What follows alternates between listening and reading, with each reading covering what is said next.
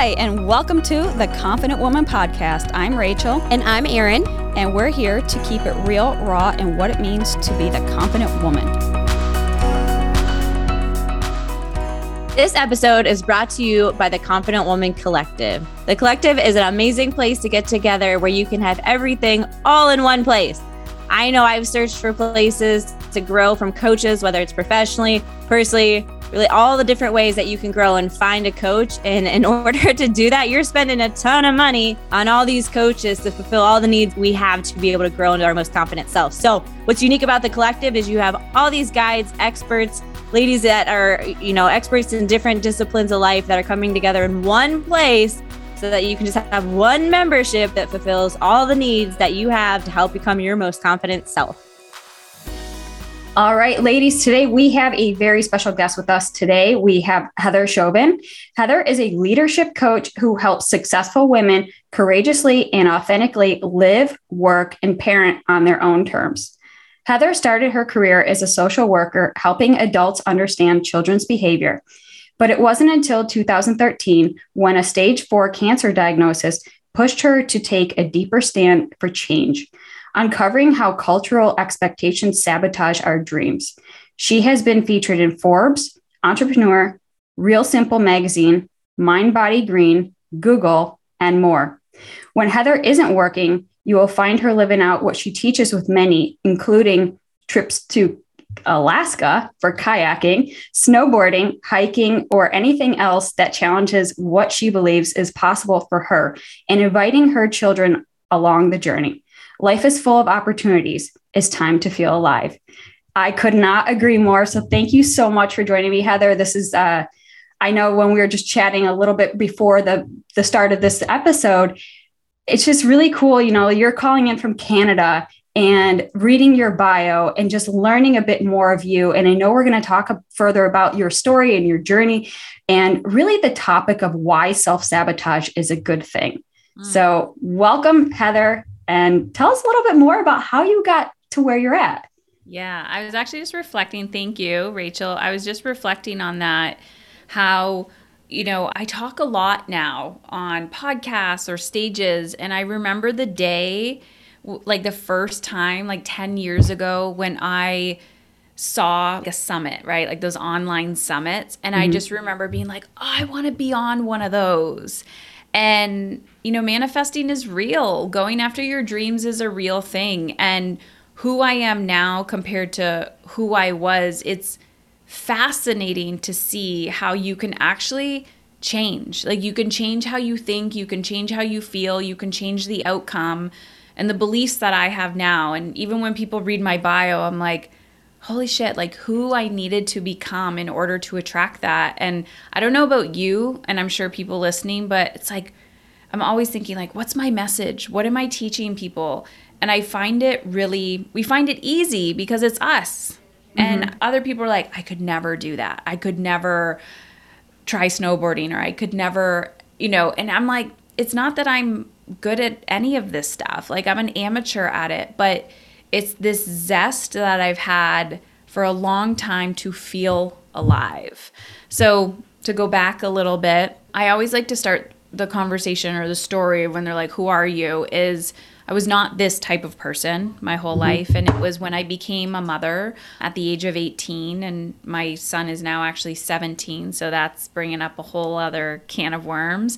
But my boys are 17, 12, and 9. And so when I became a, I was a single parent at the age of 18, living in my mother's basement, wasn't even in like college or university yet, found out I was pregnant like three weeks before school was done. And I just, at that point in my life, I was like a very depressed, anxious, miserable teenager who got like the C's and the D's. And, you know, the projected expectation of who I was going to become was like, there was just not a high standard there. Mm-hmm. And I remember getting pregnant, looking at my son for the first time and thinking, I'm not going to become a statistic and he's not going to become a statistic.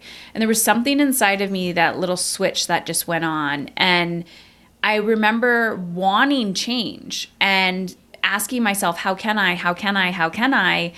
and feeling very alone and that you know there was a lot of adults around me that really doubted me that didn't challenge me in a good way. It was the shame projected shame like the traditional models of parenting right? That we see of like good luck with that you're going to fail and all of that. Adults having no emotional intelligence skills right? So here i am raising this child wanting to go to school so i decide to go to school while i'm raising him and then he starts presenting behaviors hmm. anger, anxiety, all of these things. And I'm going to the doctor, I'm going to therapists, I'm doing the things. And it wasn't until I found meditation and mindfulness that I started to understand human behavior and human emotional psychology and emotional intelligence and all of that. And I couldn't fathom why mainstream education and mainstream places that you go for help, which are doctors and therapists, and would not talk about this. I mean, 10 years ago, a, like a lot has changed. So, fast forward, I was a social worker and I was working with families and I was watching how the judgment from adults onto a child, and it pissed me off right off because mm-hmm. one, I could see myself in that child's Two, I was like, you don't even understand what that child has gone through, and we're judging their behavior, we're labeling their behavior. But then at home, I was experiencing the exact same thing with my own son, and I'm projecting my anger and anxiety onto him because I didn't know how to manage my own. So then I was seeing this duality between I am a mother, I am a human, my child is a human, and then the parenting piece is the relationship. So fast forward, I leave social work. I decide to become a business owner. Did not know what that meant because I had no desire. Sounded good. I'm laughing because you're like, oh yeah, you think it's going to be way better on that side, and you're like, oh mm-hmm. crap, now I'm a hundred. I'm the person who gets my paycheck. Like it's a shit show, right? Yep. Yes. So then I decide to leap. I do the scary thing, whatever. Six months in, my youngest is like a year old. So six months in from leaving, like signing the contract of like, I can no longer go back to my job. That's when I'm diagnosed with cancer. So I'm diagnosed with a stage four cancer my abdomen at the point like was a little bloated and you know i'd hear things like gluten allergy or, you know, whatever. And I'm like, oh, is it a gluten allergy? Is it this? Again, I take action. I go to the doctor. I do the thing. They're like, I don't know what's wrong with you. I don't know what's wrong with you. And I'm like, there's clearly something fucking wrong with me. What is going right, on? Right. So, um, very quickly, it started growing and growing, and then symptoms started. And I go to the emergency room. Someone finally listens to me. They do a CT of my abdomen and basic blood work. And while I'm in the emergency room, they tell me I have cancer. They're wow. like, Heather, I was 27, three kids. They're like, based on your blood work and the CT, you can see these little tumors all over your abdomen. And the creepy thing, Rachel, was I knew. Mm. And I talk about it in my book. I it was a knowing and it was like I was running away from it. And my running away was me being like, I don't have time for me. I was using all the cultural excuses as a mother, busy mother. I don't have time for me. I, I don't have time for this. Oh, they're just going to, you know, they're going to give me the runaround. I was scared, but I was using my excuses to armor my fear. Mm. And then I keep, you know, of course, I'm like, okay, cool. I'm going to have stage one. It's going to be fine, whatever. They're like, you have stage four. We, you don't even actually get an option to, to like Google your way out of this or drink your green smoothies. Like you you've waited too long. You're now in a crisis state and you're probably not going to make it through the weekend if you don't start conventional medicine ASAP. So then I have to surrender to a modality that that has failed me in the past and you know I'm starting to have more holistic beliefs. So I'm like I have to integrate my worlds of being human, having this human experience and knowing that like I've neglected myself for so long that I'm now in a crisis state and I have no other option. So went through treatment, did all that all of that. I'm here. I'm alive. That was like 9 years ago. I'm healthier than I've ever been. I tell the story, but it is not a part of my identity. I identify mm-hmm. with nothing that is like cancer survivor. It's not in my bio unless someone wants it to be in the bio.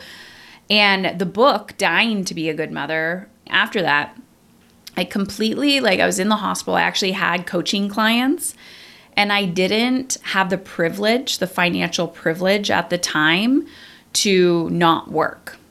Mm. So I was like coaching clients from my hospital bed while I'm getting chemo injected into my body, coaching them on their child's behavior because that was the focus. Mm. And I remember my clients, and I only had a handful at the time, and I said to them, if I can't show up to the call, I won't. I said, but you're giving me life right now. And she would say, You're giving me life right now. Like, I can't believe that I'm coming to you with XYZ problem when you were literally on your deathbed. And I remember coming out of that experience saying, I'm done pretending that this is about children.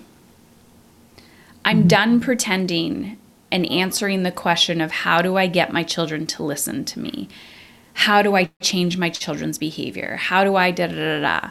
I was like, listen, you only want to control your children because there's something within you that you don't feel in control of.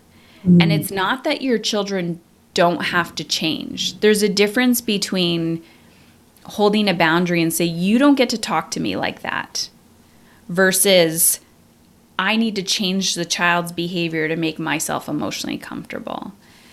And and that was this catapult of like, oh my gosh, I was actually dying to be a good modern mother, dying to be a good woman, dying how often we abandon our needs, our physical needs, our spiritual needs, our emotional needs, and not even know how to identify what we need.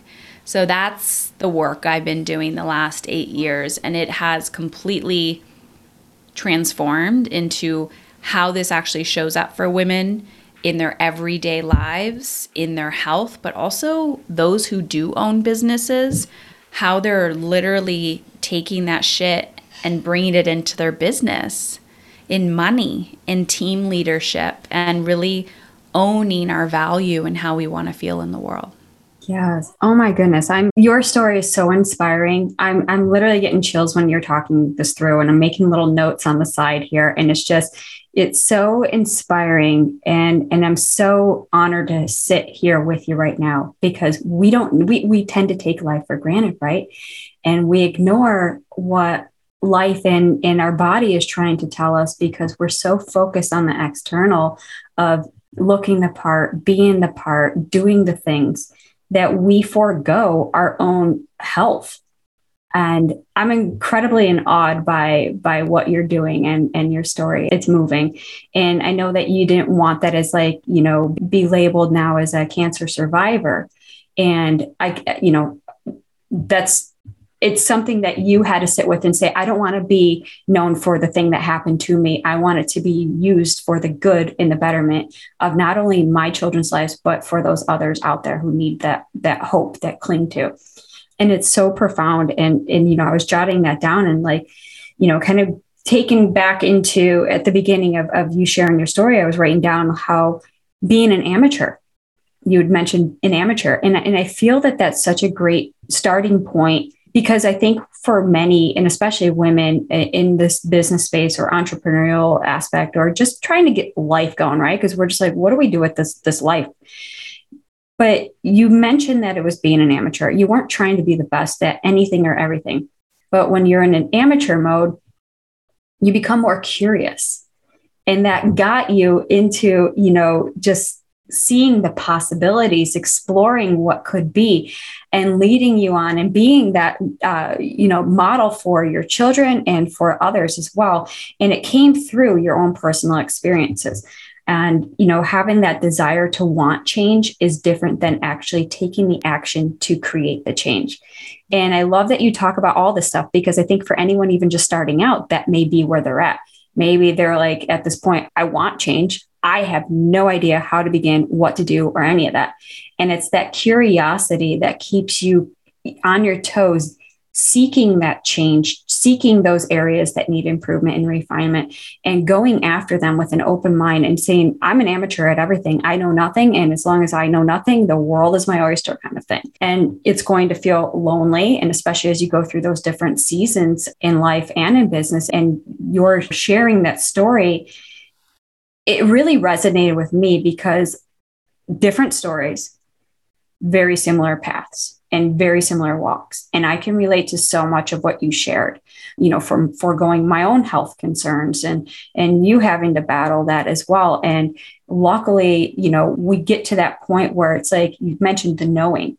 You knew, and so did I. But we didn't do anything about it as if it was our badge of honor to keep pushing and performing and doing the things because who has time to stop and take care of this thing? Because people are depending on us and and they need us and but the reality is and i know that you'll agree at this point too is like you are the focal of, of the business to your you're the mother of your children like they need you to be at your best and yeah. it's you know when you talked about like the cultural and society pressures of all these things that are coming at you it's like we constantly have to switch those hats and roles and identities to be the thing but yet it's going to cost us something.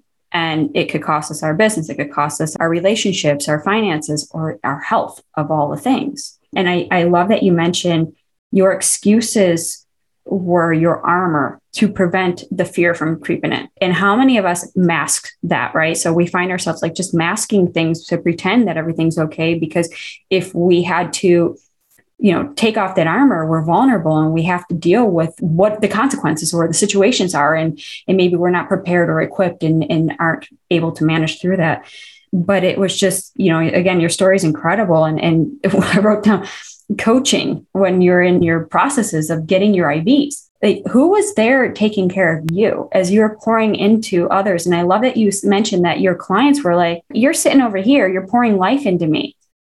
And at what point in your this walk of your journey was it kind of like yeah that's right who is pouring into me? And did you have that support system? Well i actually find this interesting because it was 9 years before my diagnosis that i started investing in personal development. So people assume that cancer was the cracking open and it's the ultimate story and all of that. But there was like I started investing in coaching 9 years before that. Like I was like early 20s when I purchased my first $10,000 mastermind before masterminds were even cool. And I didn't even know how I was going to pay for that. And so when people tell me certain things now like I can't afford it, I can't do I was like I was like paying for therapy when I was on government assistance. Like, I don't understand, but what I see now is that my priorities were in check. So, I would much rather pay for therapy when I was challenged than new shoes or clothes or whatever it was. So, my priorities were there. And what I realize though is it's just how we've been born and bred. So, I was invested in coaching and mentorship. And I remember like the first time I made that investment, telling my coach, my first coach, if I knew the result that I was going to get from this experience, I would have done this a long time ago. But I didn't know because we're told to talk about our problems, but we're not told how to create a solution. Mm-hmm. And you you asked like who was pouring into you. And I had support. My husband was around. My mother-in-law took care of the kids like and my husband took care of them too. But i will tell you and i've said this publicly i was very angry at my husband because i watched him just stare at me and be like and sink and swim because he does not take care of himself even to this day he will just give give give from a place of guilt and i looked at him and i said you do not understand how selfish you are being right now by not taking care of yourself because you're just go, go, go, go, go. I'm like, you're working to keep your mind busy, but you need to take care of yourself. But he's looking at me like, I don't know how to take care of myself. Right. And I just remember the anger, resentment, and also the fact that I still had to work. I was livid. I was livid that I had to do that. And I remember having to face all of it, having to face my money shit, having to face my resentment at looking at my husband being like, you're not taking care of yourself. And then turning it back on me and going, what does this say about you, Heather? How did you get here? How you're living within patriarchy, assuming that some Prince Charming is going to financially save you. You didn't marry that type. And if you did, it would piss you off anyways because you're the one who wants to build an empire. So, what aspect inside of you is playing small? Mm. So then I had to face my money stuff and face. So again, it was like backed into a corner, right? And then I had to go. I'm investing in these mentors, and it was interesting because I would invest in mentors that had a very like self care vibe, like pleasure prescription vibe, like, you know, take care of yourself while going after your dreams, very feminine but I didn't let it seep all the way in. Mm-hmm. I couldn't feel it because there was this sense of lack and worthiness inside of me.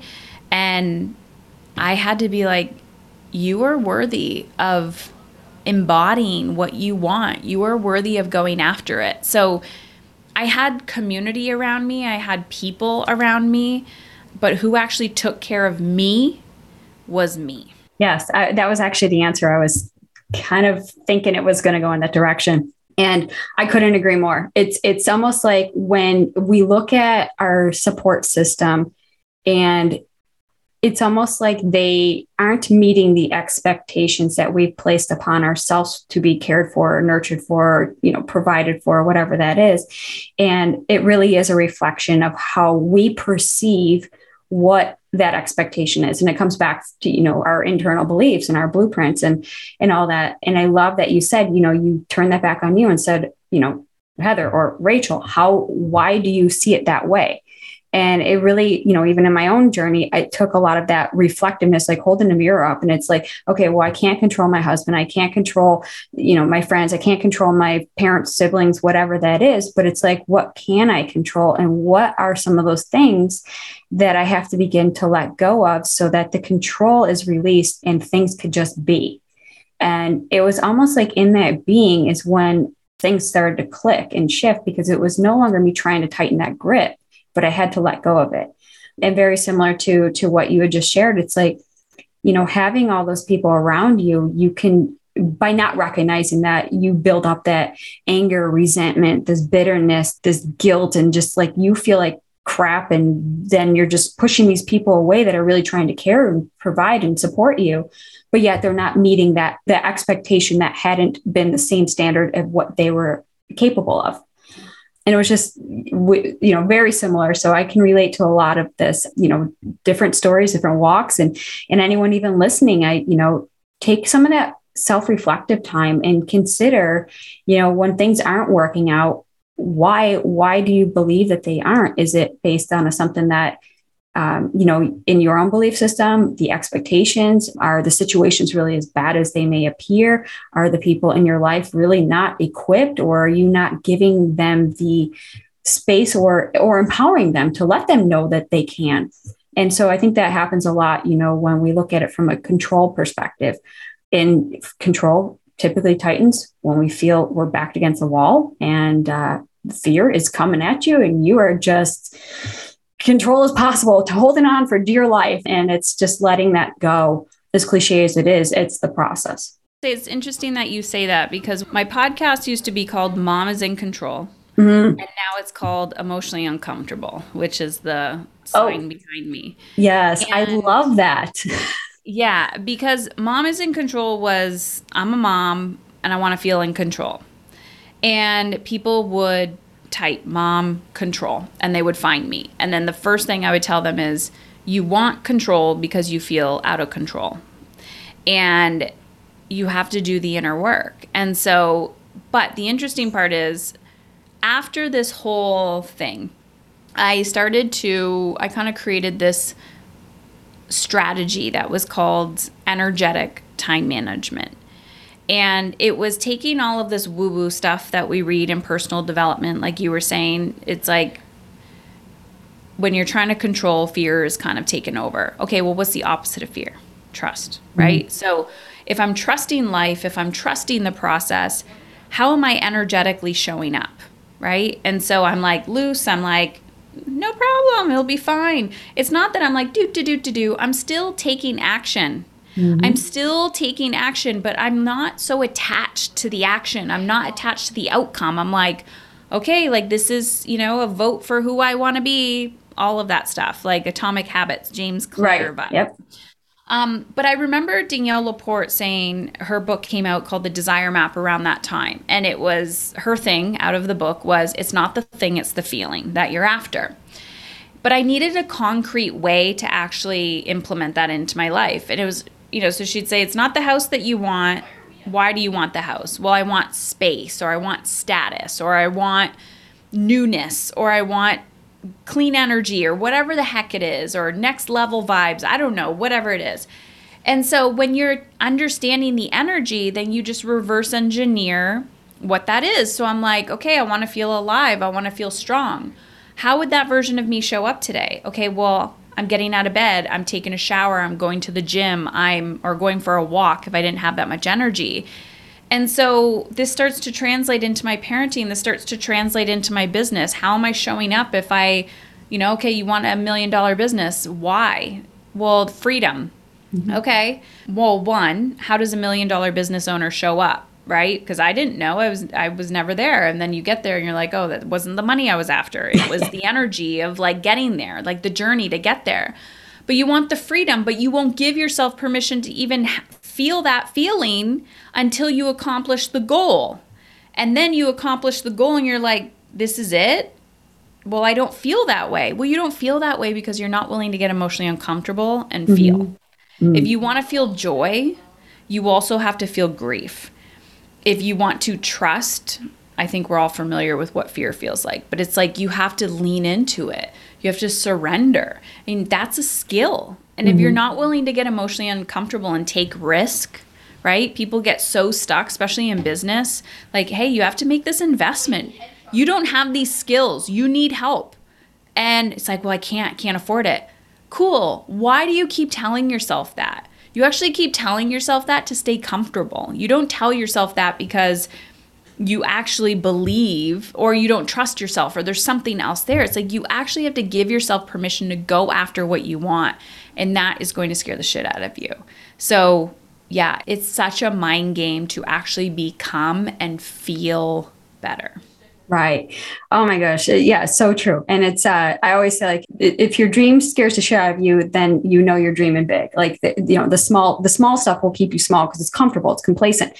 But oh, oh, that's how it, you know if, if your dream's not big enough you're playing too small or something like that and and um, there's different versions of like that that quote but when i heard it it resonated with me and i was just like oh okay i need i need to uh, i need to level up and then i'm even finding myself in the season right now where i'm i'm i literally am going after my dreams that are so big, they scare the shit out of me that it, it's almost like I'm living in this moment of like fear and panic and all the stuff because it's almost like, you know, when you write out your goals and it's like, okay, this is my three year, my five year, my 10 year. And I have my five year still on the horizon, not even like, wasn't even on my radar. And it's like, great, you got five weeks to make this happen. You're like, what the, how? Yeah. And so that's where that fear and the panic and that like scarcity and the lack and all the stuff comes at you because it's like, good luck, you have five years, you got five weeks, crunch time. And so I I can totally attest to that. And you know, I'm I'm in that season right now where it's like, okay, there's fear. I'm well aware of it. Hey, fear, I see you. And then there's faith and there's trust. And it's like, I see you too and then the fear is like but i'm bigger i'm stronger i'm i'm more you're familiar with me more. And it's like it as much as you don't want to be its friend it just kind of attaches you and goes along for the ride. And so yeah get, getting clear on that dream that vision focusing on the outcome the energy the feeling is if you've already stepped into that because when you've experienced it it helps fear fade off like melting off because you're living in your mind this version that has not yet been created Mm-hmm. And that's, you know, somebody listening be like, I don't understand. It sounds kind of woo or whatever it is. it's almost like the duality of these realities. Like here's the reality here today that doesn't tell you that, you know, like, yeah, clearly you got five weeks. Like there's no denying that. But yet the reality that you can almost escape to is to continuing to focus on the direction and that outcome. And you made a good point about, you know, surrendering and letting go of that grip. And you know how is a way like helping some of your clients as well and those who are listening what are some of the tangibles or some takeaways that you know, if somebody's like, I have no idea if you're somehow become my best friend, I hate it, I want to break up with it, what do we do? And so, what was some of those things for you? Well, first, I think understanding that fear is normal and we all have a negativity bias. So it's part of being human, right? Mm-hmm. And so that was like, I started learning that when I was doing meditation, but people always have the misconception that, like, when I meditate, my thoughts get louder. And it's like, of course they do. One, you're living in modern culture. Two, you've avoided your thoughts. So now that you're trying to rest your body, they're getting really, really loud. It's it's just like a detox. You know, you pull everything out of the closet, it looks way messier for a little bit before it gets organized. And that's like anything when you choose to up level in your life. But I don't know when it was when I realized like fear is never going away. I remember talking to somebody once and I was like, okay, now that I've gotten over the fear. And she was like, what? Mm-hmm. Like she couldn't fathom, she's like gotten over the fear. And I'm like, yeah, yeah, like it's gone. She's like, oh, okay. Like she just couldn't fathom that I got over fear, which I didn't. It just, I got over that little tiny hump because she was an entrepreneur that was further along than I was. And now I'm like, hey, fear. And I also talk about guilt a lot because women experience a lot of guilt and people talk about fear, but they don't talk about guilt. I'm like, yeah, they're in the, you know, they're there with you. It's like, I see you, I see you, I see you. So the practical ways of that is just acknowledging that you have fear and you have guilt or you have shame or you have an emotion that you're mm-hmm. feeling, jealousy, whatever it is. Like it's there. Acknowledge it. Stop trying to shove it down and not feel. And then talk to it. Like I like to write fear love letters. I love to write. I'm like, "Dear fear, what do you need me to know?" Like talk to it like it's a toddler trying to get your attention. And then it's going to tell you exactly what it needs. And it's usually there to keep you safe. It tells you, I'm here to keep you safe.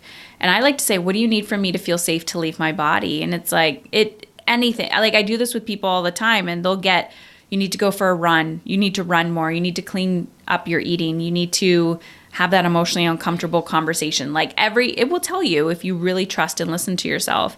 And most of the time, it's like, you need to trust, trust. So then I ask myself, okay, if I trusted myself today, what action would I take? And then, you know, I just start checking the boxes and then fear comes in again. It's like, oh, you know, I gave you an hour, so now we got to try again. And I'm like, damn it. Very persistent. it's very persistent. And like that to me is the boundaries. That's the boundaries of understanding where fear is because I work with women, like working women, raising children who are trying to do that balanced life stuff, like work and home, and then women who are trying to raise, like literally, uh, next level businesses. And I will see people, especially in the business realm, be so focused, focusing their time, their energy on things that are not revenue generating activities. And I'm like, you're way in left field and you say you want to be way over here and then you complain that you have no time. Do you understand that your actions are being dictated by fear? Like you're over here so freaking out that you're not going to be able to make money but not reaching out to potential clients. You're at the bank trying to get a loan. And it's like, why are you at a bank trying to get a loan when you know damn well you're not going to be able to get one? Just use your damn credit card and go out and talk to your actual potential clients, but you're so afraid to be seen. Mm. So it's like if you don't know how to manage your fear, like failure is 100% guaranteed. And what I mean by failure, to me, failure is like you just stop trying. That's when you fail. But every day I fail at something because perfection like does not exist. It's so patriarchal. It is like ridiculous. I hate the term perfection because it's like who invented the, the, like you need to do it this way, this way, this way. But it's fascinating when I ask people what feels good to you and they're like I don't know, just tell me what to do. And I'm like when did you become disconnected from yourself? I don't actually know what success is going to look like for you. I can co create with you and challenge you. But if you're not coming to the table with your own ideas and your own creativity, the second we're no longer working together, you're going to crash and burn because you were so codependent on me thinking I was stronger than you and bolder than you and had more power. You have the fucking power. Your mm-hmm. responsibility is to keep digging for it while I show you an alternative that maybe you haven't thought of. Right. I mean, all that landed just, you know, exactly up, up my alley. And it's cool when you're in the space and you do that work. And as somebody who's kind of overcome, you know, like you said, fear will always show itself. It's just going to, it's like, great, you passed the test on that thing, but don't worry, you know, fear is going to show itself in this next situation or, or opportunity or whatever that is. And I think you, you know, you hit the nail on the head with, especially if you're just starting out, you don't have the track history to base your successes or your thought processes on. You're kind of just stepping into this unknown. And so many you know especially women because we we want to do it all and we want to do it very very well. We want to do it perfectly. And you know it, as much as it doesn't exist we're still still going to strive for that. And so when we're at this place that we feel so panic and fear driven and and all those things that we turn to somebody else who has done the thing that you want to achieve and just look for them to tell you what to do right? As you said. And that's all well and good and like a few different examples to kind of just shortcut some things. And it's like okay but at what point does the individual take personal responsibility for their own actions and decisions and start thinking on their own.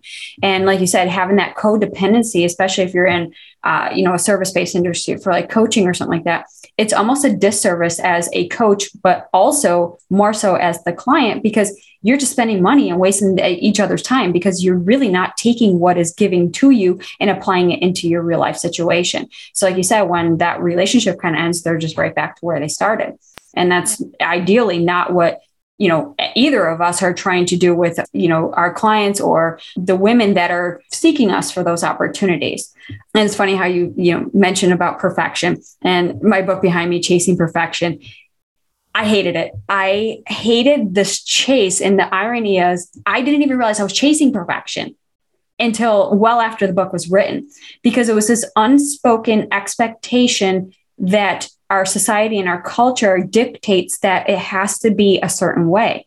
And so when you're falling short of that standard and expectation, it leaves you constantly questioning your worth, your thought process, your insecurity, self doubt. And bottom line, you question your value of like, am I even enough? Like, does it matter? Can I do the things or is this the right direction? And I am enough is a question that so many of us it circulates in our mind when we're faced against, you know, uncertainty, unknown, doubt, fear.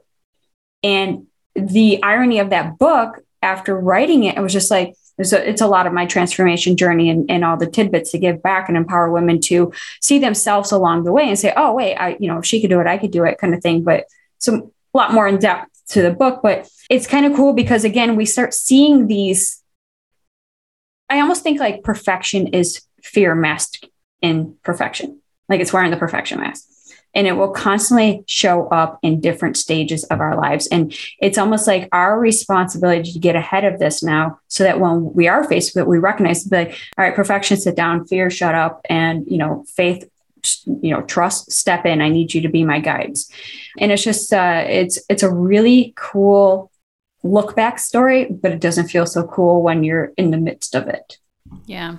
Yeah. Even you just saying this, like I reflect on some of my behaviors and be like, oh, that's not perfect. It's not done right. Oh, let me re record that. Let's do that mm-hmm. again. I was at a lunch yesterday with a woman that I've met online. It's like I'm meeting all my like COVID friends now, like local people. And she's like, I feel like I've known you forever. But I remember going there and I'm like, I don't want to dress up. I'm like, I don't like I don't wear a lot of makeup. But I didn't even shave my legs. I had shorts on. I was like, oh man, I should probably shave my legs. I had a t shirt on. I'm like, I'm good enough. Like, yeah. I don't need to, I mean, it's not going to a fancy dinner. Like, why am I changing? And I just don't want to. Like, I didn't want to. So I didn't. And I feel like the pendulum is swinging because you know, they're like, look the part, look the part. I said, yeah, that's different if you're walking into a professional setting or something.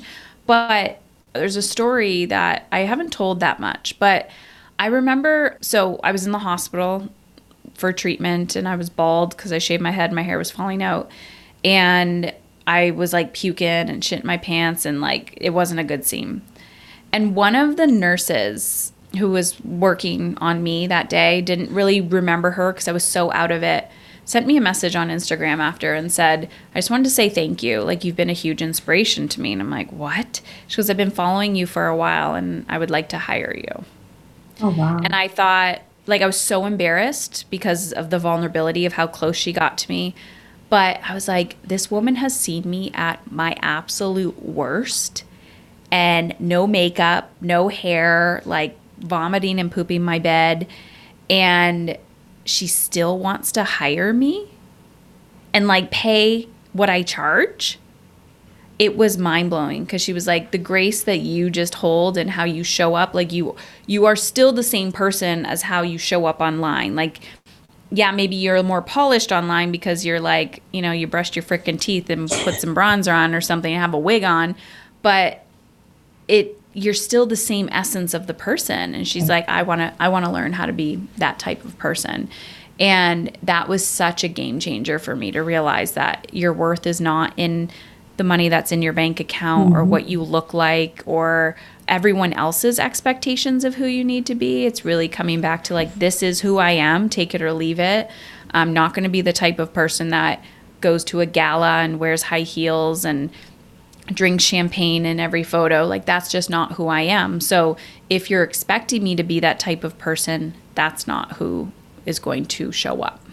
Right. Oh, you make such a good point. I mean, how many of us have been at that part, you know, especially when we're dealing with women in that when I would go out with my girlfriends, it, I would spend so much of my time and energy dressing the part. And I remember my husband asking, he's like, well, are you guys like going out to like pick up other guys or like what? And I go, no, why? He goes, you don't even put that much effort in when we're going out to date. And I, and I said, yeah, I know. He goes, all you girls just dress up for each other. It's just so you can get the oohs and ahs and compliments. And I was like, I never really looked at it that way.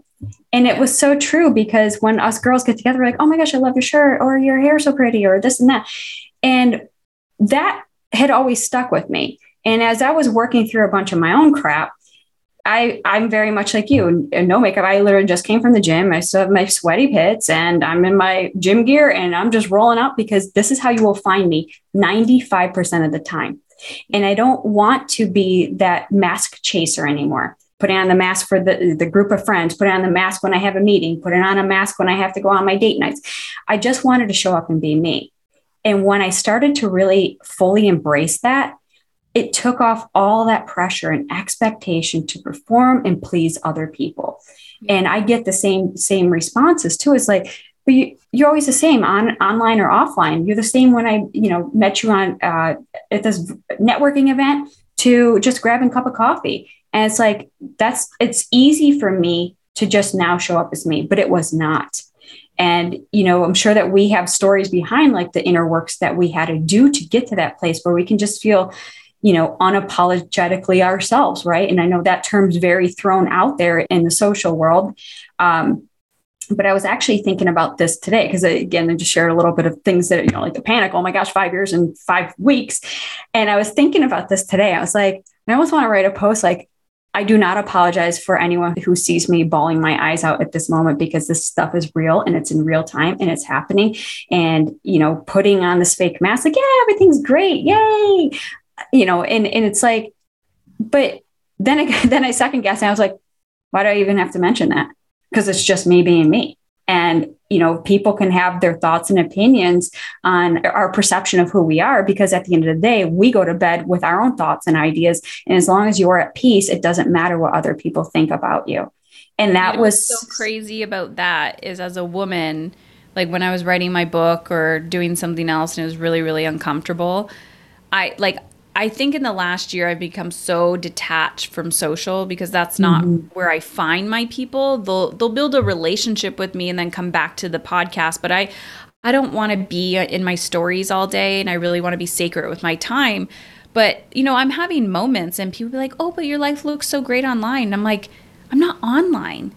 Like what you're seeing is curated content and I don't want to be a part of the conversation anymore to have to educate you to realize that that is bullshit. Like mm-hmm. you need to realize, but if you go to my podcast, you'll hear a little bit of behind the scenes. Mm-hmm. But I, I was like, oh, I'm crying, I'm this and this, I should tell people. And they're like, you make it look so easy. And I'm like, that's because you're looking at 1%.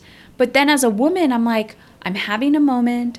I should share this for other people to know that they're not alone. And I'm like, or I could just have my own damn moment and mm own it for myself and not have to turn that into a freaking learning opportunity. Right. And be like, just be you. What do you want? I'm like, I just want to be left alone eating chips in my bed when I quote unquote shouldn't be eating chips, watching Netflix and not on social media. And right. I don't I it's like if I choose to write a post about it I will, but if I don't want to, let it go. Yeah.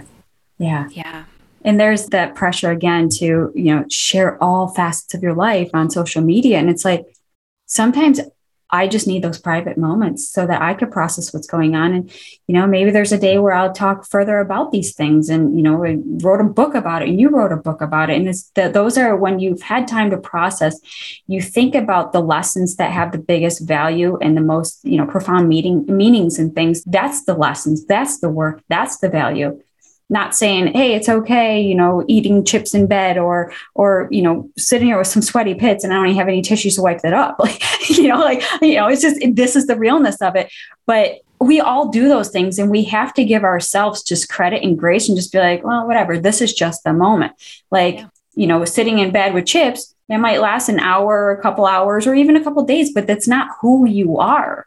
And and i think that's the importance of it. It's like when we're we're creators putting out the content behind it it's about showing that they too can be a victor of their situations and their stories that they tell themselves.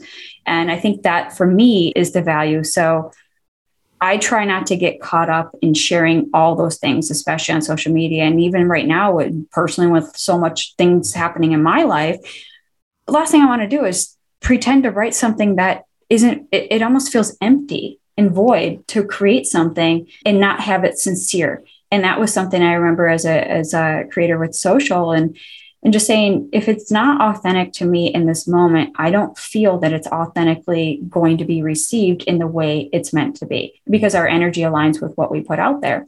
So i agree. I mean thank you for sharing that because that keeps again the realness behind it. And social media love it or hate it it's what you as the creator behind it has the intention behind but also as a viewer what your intention is to get on social media and you know vicariously live through other people's lives or are you using it for an instrument for good yeah yeah mm-hmm. Wow. Well, this has just been an incredible conversation. And I love how we just kind of took this a little bit into that vulnerable shares. And, you know, like you said, I mean, I share more on my podcast than I do in, in social and I share into my inner circle as well, because that's where the real space is held for women to show up, to be seen, to be heard, and to be real. And for somebody who also felt greatly misunderstood, I understand you. And it's uh it's really cool when you can meet others who who you resonate with and can connect on that kind of a vibe. So I just want to thank you. But for our listeners, do want to leave them with any final notes. You know, I guess uh, when we talked about at the beginning of this conversation how self-sabotaging is good and, and kind of recap on that because when we we find that silver lining, right? It's the goodness in all that that could be happening. Yeah. Yeah. I always self sabotage to me is just a data marker of what is not working and how did I get here and where do I still need to improve. And I think when I actually finally got to the point of the acceptance of what the human experience is like, like imperfection, I love self sabotaging because I'm like, how did, why did this happen? Do, do I not, was it unrealistic expectations? Do I not have the support that I need? Is there some inner work that needs to be done? Am I putting way too much pressure on myself? And right now I'm just in a season where that is not my main focus and priority. And not, am I going to be okay with that? So, um, yeah, it's such a good thing. We need to stop pretending that like you know, there's five easy, quick steps to do that. So mm-hmm. I talk a lot about that on the podcast, the emotionally uncomfortable podcast. I'm I pull back the curtains on parenting, business, humanness, and I really do believe that the better you feel, that is exactly the secret that you are looking for. And when you do feel stuck or overwhelmed, you know, there's many ways to get out of it, but you also have to just look at it and say, is this reality or have I gotten here because I'm choosing not to move? I'm choosing not to make a decision. So. Right. Wow.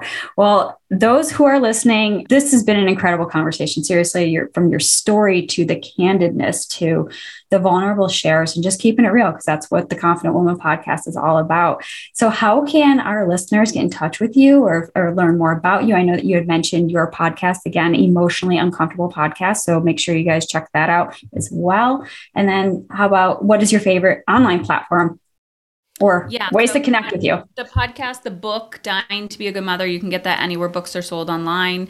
And I also do give people a freebie. Like if you go to Heather Chauvin, C H A U V I N, I like to spell my last name, dot com forward slash life quiz. So there's actually like this quiz that we created that shows you where to focus your energy and attention. So typically women are like, I, I want more energy. I don't know where to focus.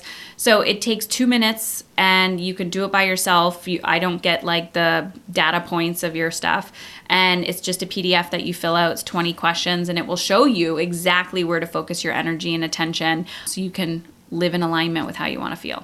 Wow, incredible. Uh, of course, we'll include all that in the show notes. So again, Heather, thank you so much for just taking this time and and being being the guest of honor here. So thank you. Your story is profound, and I know it will resonate with a lot of our listeners. So thanks again. Thank you. All right. Thank you so much for listening to the Confident Woman podcast. Um, for more ways to connect with us, check out our Facebook group. It's the Confident Woman on Facebook. There's a ton of amazing ladies in that group that you can connect with as well.